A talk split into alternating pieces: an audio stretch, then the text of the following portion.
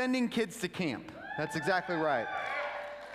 Which I personally think is a very good investment, uh, not just uh, for a bicycle that is very comfortable. By the way, that seat is right in all the right places. I just wanted to tell you that. Sometimes, like, there's thoughts in my head, I should probably just keep them to myself, you know what I mean? Yeah. Uh, if I'm thinking it, doesn't mean I have to say it. Anyway, uh, but what makes it even better is it's investing in the, this next generation and gives them an opportunity to really have a solid foundation. Camp's very important. Out of curiosity, anybody in here as an adult come to faith when you were at a, a camp, either, either as a child or as a student? Yeah, look at that. Powerful stuff. How many of y'all made a real commitment to follow Jesus at a camp when you were growing up? Wow, look at that.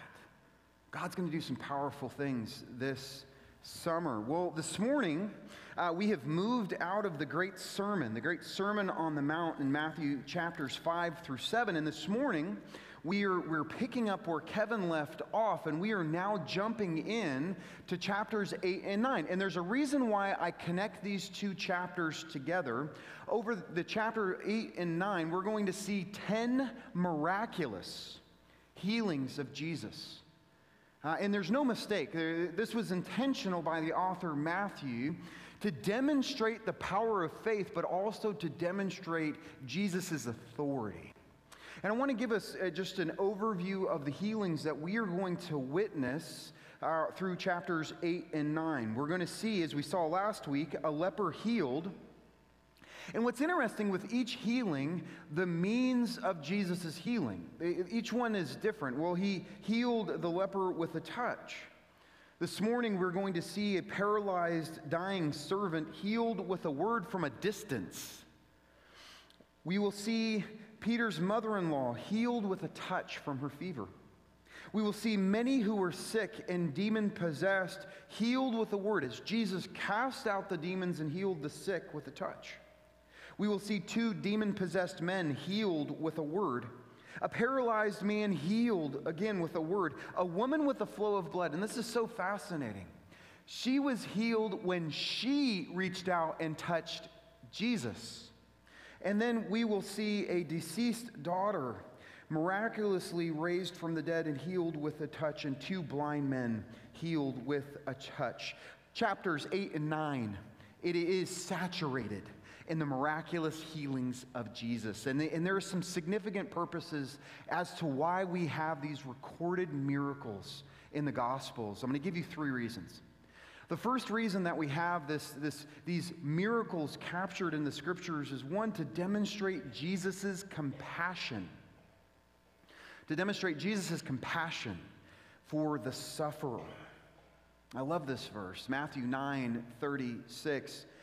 When he, being Jesus, saw the crowds, he had compassion for them. Why? Because they were harassed and helpless like sheep without a shepherd. Boy, isn't that a description of our life at times? Yeah, there's times in our life where we are harassed and helpless. And you know, if we're not careful, we can kind of sterilize these miracles and kind of look at them through a theological microscope, and we lose sight of the incredible compassion of our great shepherd who shepherds us and heals us and cares for us. The first reason we see these miracles, the purpose is to demonstrate Jesus' compassion. Secondly, to demonstrate Jesus' authority and power as the Son of God. He has authority, as we will see, over sickness and paralysis and blindness and demonic possession. He has authority over the weather. He has authority over creation. And as we saw in the Sermon on the Mount, people were like, wow, he teaches with authority. Well, it accords with Matthew 28 18. All authority in heaven and earth has been given to the Lord Jesus Christ we will see very clearly Jesus' authority and power as a Son of God demonstrated. And third, purpose of miracles is to increase the faith, to increase our faith as we look back on these miracles, but to also increase the faith of those who observed and experienced the miracles firsthand. To increase faith. And we'll, we'll come to see time and time again, faith really is the main focus theme outside of Jesus' authority of each of the healings. It's all about faith, true and desperate faith. As we will see, faith is a powerful thing. As Hebrews 11:6 tells us, in fact, without faith it's impossible to please God. Faith leads us to do some very profound things. And as we look at these scriptures, and really in our own experience, we come to discover that faith is like a muscle. Okay? Uh, it takes action. Okay? It's a verb. Faith just doesn't just sit there. No, in fact, James tells us that faith without works is dead. There, there's, there's real faith exercise, and we're put in these, these situations and circumstances, these workouts. You know, for me personally, I'm a part of a gym, and, and every time we go in, the coach demonstrates the lift before we do it. You know, and that's really what studying Scripture is. It's, it's giving us the, the, the method. Like, this is how we live out our faith. Here is proper faith form because we're going to get into crisis in this life. And some of you are like, uh, Preacher, I'm there. Right? We're there. You read the paper lately? I mean, I realize none of you all read papers, but I still do. I get a literal newspaper. Anybody else born before the 2000s? Anybody else get a paper? Who gets a paper still? Come on. Come on, be proud. Yeah! Keeping that, that paper guy in business. Well, we look at this world and we need faith. And we need faith in something greater than ourselves. Amen? So this morning we're going to see five faith points through our passage. We're going to see in crisis, true faith leads us to humbly seek Jesus. When everything else fails, we turn to Jesus. I don't know what it is about my broken brain, but I seem to turn to everything else first. And then I'm like, oh yeah, Jesus. Our second faith point is true faith trusts in the sovereign authority of Jesus. Jesus is sovereign, and he has absolute authority. And it's really hard to trust in that sometimes. Would you all agree with that? Yeah. Third, true faith makes Jesus marvel. I think this is one of my favorite points, really, of the morning. Like Jesus, you know, when he returns, when the Son of Man returns, will he find faith on the earth? When he finds faith, Jesus marvels. Uh, fourth point we will see is true faith leads to eternal feasting with Jesus. Yo, I'm eternally hungry. And there's going to be a meal coming.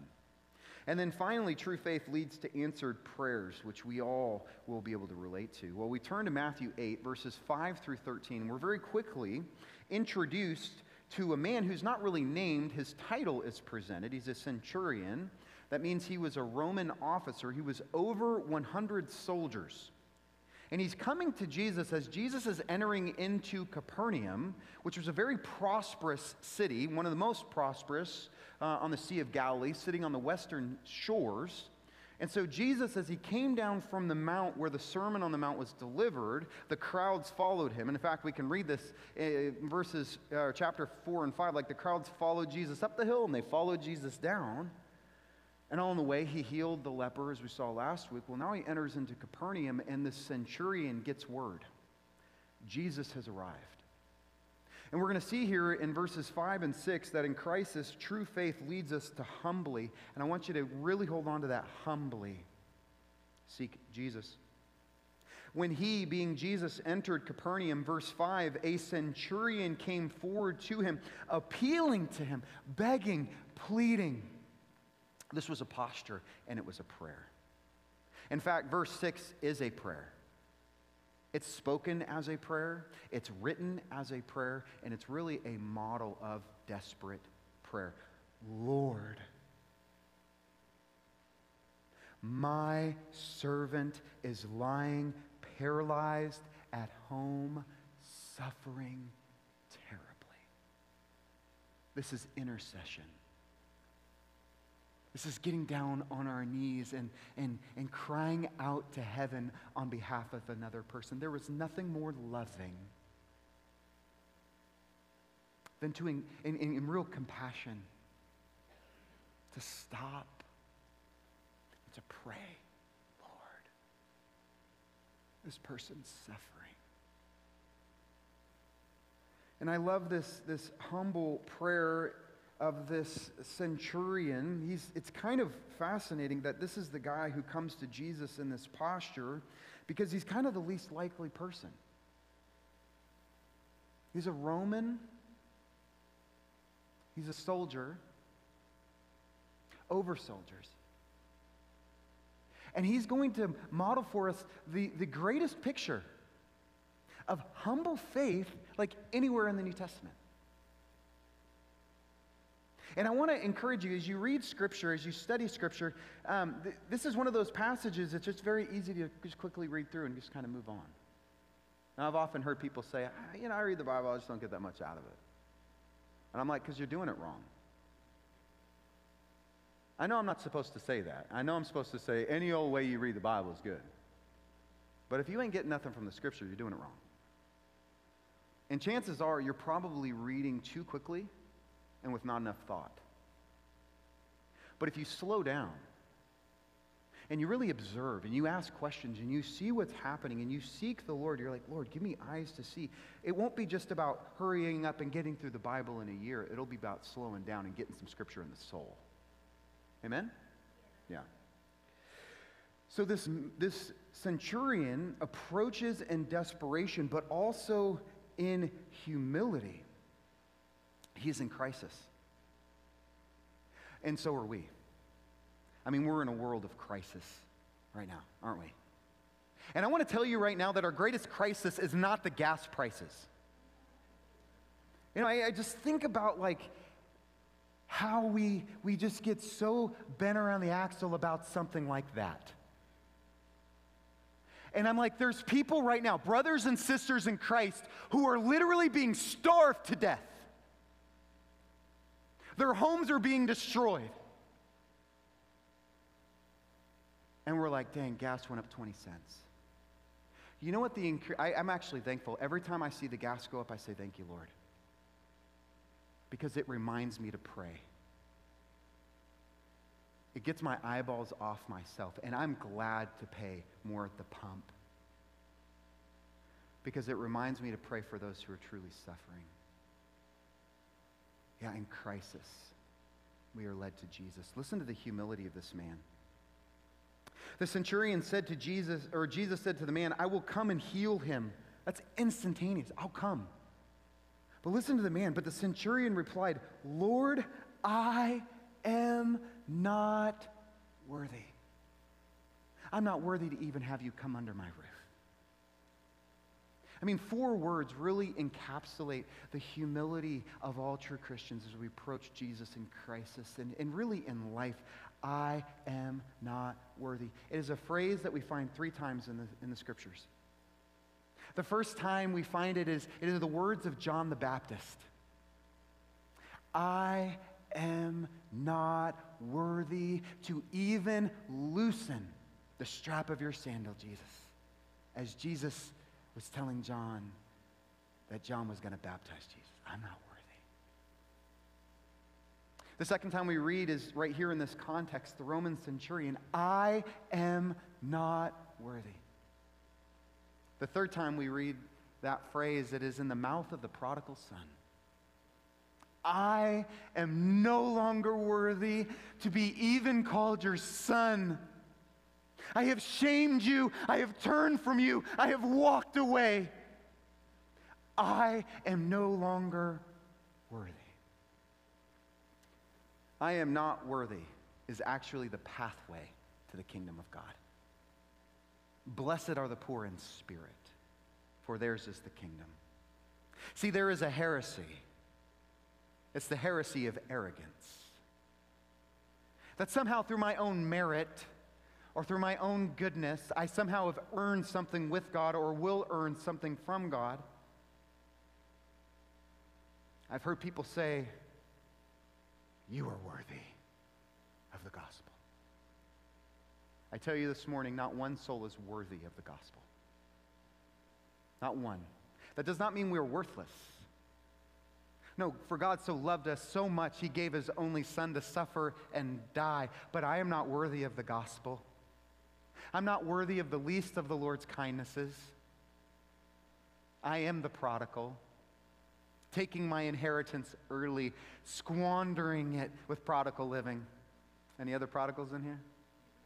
Uh-huh. Some of you are like,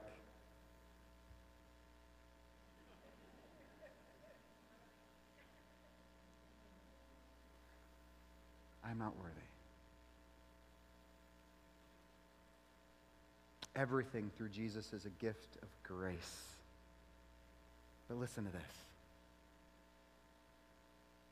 true faith is humble. We turn to Jesus in crisis. But true faith trusts in the sovereign authority of Jesus. This blows my mind. Verse 8 The centurion replied, Lord, I'm not worthy to have you come under my roof, but only say the word. Like this centurion knew something about Jesus, and, it, and it's really encapsulated in the word authority. He knew that all Jesus had to do was speak. Listen to his, his, his understanding of authority. He says, only say the word, and my servant will be healed. Verse 9, for I too am a man under authority with soldiers under me. I say to one, Go, and he goes, to another, Come, and he comes, and to my servant, Do this, and he does it. This is actually the most radical and profound display of true faith found in the Gospels. And it's like the least likely guy. You would never think a Roman Gentile centurion would have this type of radical faith because he understood the authority of Jesus. And authority is fascinating. Authority is best expressed in two, in two ways. First, authority is expressed in official power. Okay, the centurion understood official power, and what that means is authority received from someone greater. The Roman centurion received his authority from the Roman Empire and specifically from the empo- em, uh, emperor. He had official, delegated authority. He had the authority of the empire. And then through that official power came ruling power, that is, the authority to rule over what had been delegated to him. To the extent that when he spoke a word, he could command a soldier to go, that soldier would go. He could command a soldier to come, and that soldier would come. He would command a soldier to do something, and that soldier would do it. He had authority. And so when he came into Jesus' presence, he understood that Jesus possessed official power, that he had received the delegated authority of the Father in heaven, that this authority as the Son of God had come from God himself. And he understood ruling power. He understood that all Jesus had to do was speak. To speak a word, sickness would listen. Paralysis would listen. Creation would listen. Addictions would listen. Demons would listen. Lost souls would listen. The centurion did not fully know who Jesus was, but he knew something of Jesus that the majority of people that throng about him didn't. He knew that Jesus had authority. He knew that when Jesus would speak, heaven would listen. Family, true faith trusts in the sovereign authority of Jesus. I say sovereign.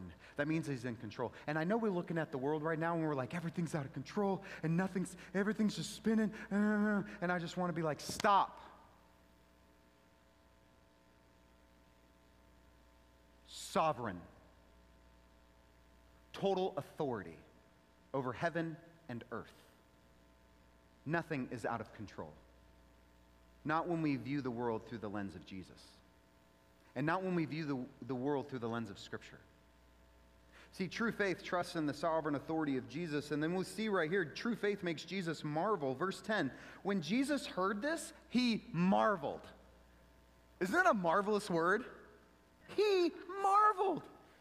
Some of your versions may, may read something to the effect of he was amazed, he was astounded, he was surprised. And he said to those who followed him, he's like, truly. He's like, okay, everybody, this guy. I've been walking through the land. I've not found one person who has more faith than this guy. He says, Truly, I tell you, with no one in Israel have I found such faith. What an indictment. The very people that should have been the most full of faith were the people that were the faithless. They had the least amount of faith.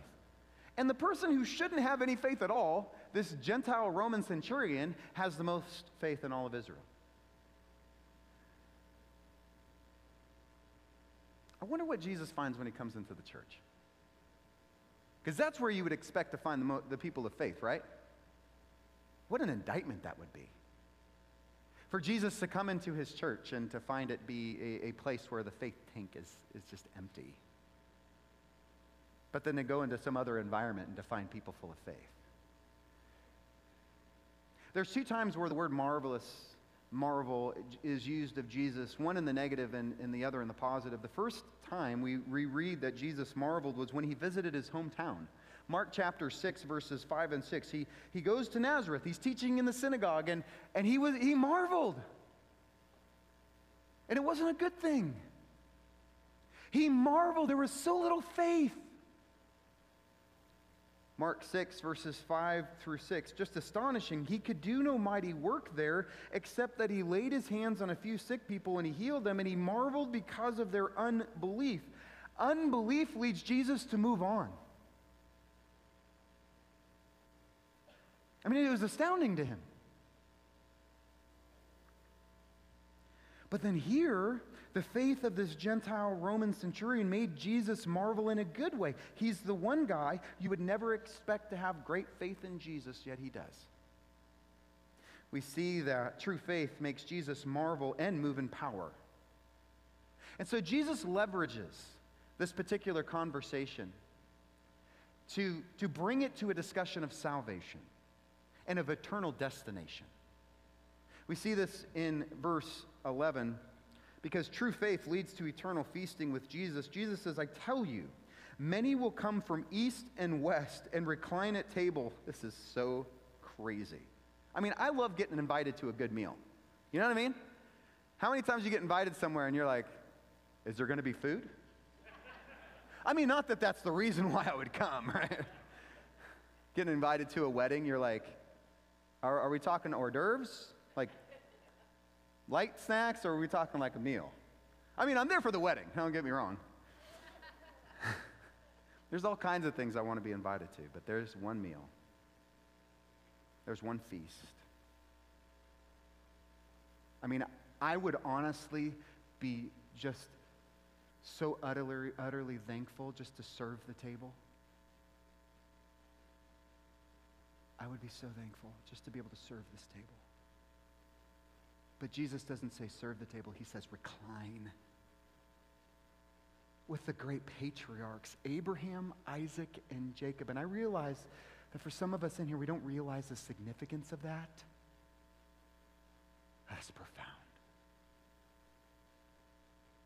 I tell you, many will come from east and west. And when he says east and west, he's, he's talking about the, the faithful Jewish people who had been dispersed, but he's also talking about the Gentile people who would come from east, like East Texas, and, and west, like West Texas. You know what I'm talking about? Like faithful, who believe. And they were recline at table in the kingdom of heaven. I mean, this is incredible. And this is, this is the, the, the distinguishing characteristic between those who feast and those who famine is faith. Because those of faith will feast, but those of who do not have faith will be in famine for eternity. But for those who are faithless, look at verse 12. While the sons of the kingdom will be thrown into outer darkness, in that place there will be weeping and gnashing of teeth. And, he, and he's like talking about in reference to this centurion, he's like, this guy may just be feasting, yet all who lack faith will be in famine. And when he talks about sons of the kingdom and daughters of the kingdom, what he's talking about are those who are of this fallen kingdom. Those who do not place their faith in Jesus, reject the gospel, you're cast into eternal darkness and suffering. I was having a conversation with a guy this last week, great guy, and we were sitting there, we were talking the- theology and, and we're talking some scripture, and he goes, I just want to let you know right up front, I don't believe in what the Bible teaches.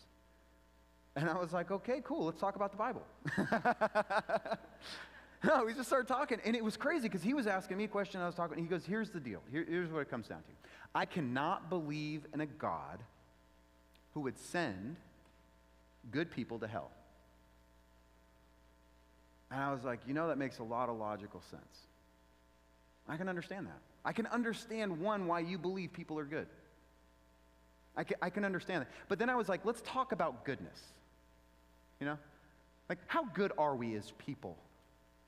And I was like breaking it down. I'm like, eh, do people, you see people who lie? He's like, oh yeah, people lie all over the place. People steal stuff? Oh, yeah, there's, yeah. Uh, people murder? Well, well, of course, yeah. And where did you find that? And he's like, well, everywhere on earth. And I'm like, so let's go back to that. Are people good? He's like, well, you know, I don't do all those things. I was like, you ever been mad at somebody? Because Jesus says that's equal to murder. And I was like, okay, let's talk about the other part, like sending people to hell. And I'm like, what kind of loving God would force a person who hates God to be in a place where they are made to worship God for eternity? What kind of loving God would take a person who hates God, who has no interest in the gospel, who has no desire to love and serve Jesus? Why would God take that person and put them in a place where all we're going to do for eternity is worship and serve and bring glory to our God in heaven? What kind of loving God would force a person to do that? And he was like, well, I don't, yeah, I wouldn't be very loving. And that is why Jesus says, to those who are of this kingdom, the only other eternal destination. There's one of feasting and there's one of famine. And the distinguishing between the two destinations is faith. And those you would expect to be at the feast, they may not be there. You'd be looking around, oh, I thought I'd see them. But the people you swore, like, there's no way, there's no way those people. I always love those people categories. There's no way that that person, I mean, they just stink spiritually. They may just be the people you're rubbing shoulders with. What? You're here? And they're going to be like, What? You're here? Whoa! True faith leads to eternal feasting with Jesus, but lack of faith leads to eternal famine. And then finally, true faith leads to answered prayer. This is so beautiful. Verse 13. And to the centurion, Jesus said, Go. Let it be done for you as you have believed. See, that's the doorway into the kingdom. That was the moment I was saved, it was when I believed when I placed my faith in the Lord Jesus Christ for the forgiveness of my sins, at that very moment, as you have spoken and believed, you've been saved. And I know we focus in, we want to see physical healings. But I will tell you, the true healing will take place when we enter into his presence in eternity. Every sickness will be healed, every tear will be wiped away, all suffering will be in the past tense in Jesus. And the servant was healed at that very moment. Wow, that's authority. All Jesus had to do was speak a word and he was healed. And I just want to tell you today believe today. I don't know what it is that you're needing to believe Jesus for right now at this very moment, but I do know that each one of us is on a faith journey. And there are some things in your life right now that you are struggling to believe Jesus for. And maybe right now you're convinced, I'm never going to see the goodness of the Lord in the land of the living. Maybe that's just where you're at. Believe. There's no way that Jesus could love and save a person like me. You're the specific pe- person he went to the cross for. He loves you. Believe today. Maybe you're at a place in your marriage where you're like, it's over. I'm like, that's a great place to be. Because that's when Jesus starts doing the work. I one time sat with a couple. I was like, okay, on a scale 1 to 10, I've done this multiple times. Where's your marriage right now? Zero. I was like, awesome. Awesome. They were sitting there like, what? Are you broken? We said zero. I'm like, you can only go up. So I'm like, one would be a miracle. Let's get to one. Believe him. Some of us have children who have wandered away. And today you're convinced they'll never come back. Believe. Believe.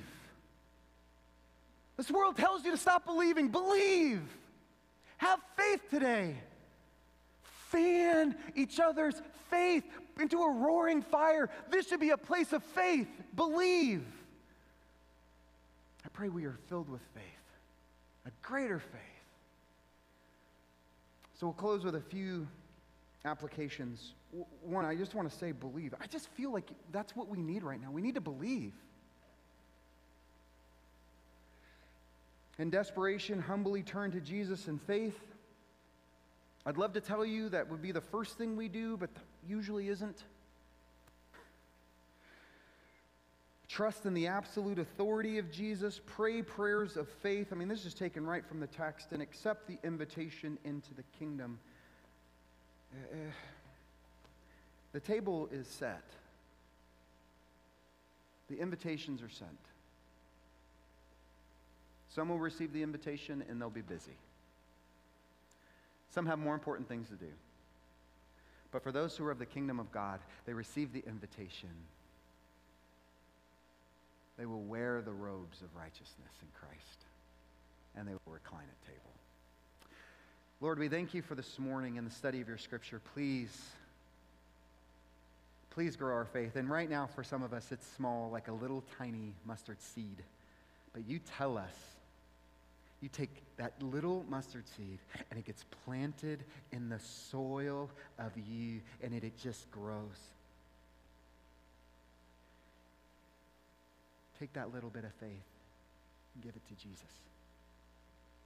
If you have not received the invitation to place your faith, your trust in Jesus for the salvation of your soul, and you feel like you are being called today in the quietness of your heart, tell him, Lord Jesus, I believe. I believe that you died for me. I believe you were buried, and I believe you've risen, and you live right now. Father, I believe you sent your son. Please save my life.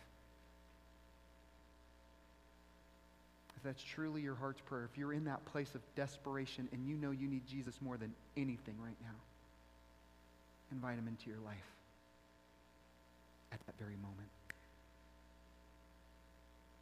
What is it that you need? What is it that you are struggling to believe Jesus for? I love the prayer of a father who said, I believe, but help me with my unbelief. So, Lord, I pray that you take these issues, these things that are in our minds and our hearts, I pray that you would give greater faith to us, to believe in you, to believe in who you are, to believe in your authority and your power.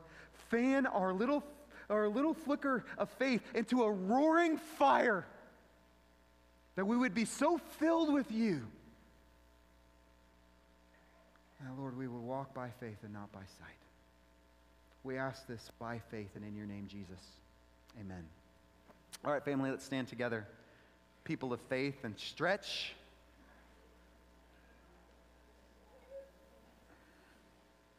Because it's time, right? It's time to go into the world in peace. Have courage. Hold on to what is good.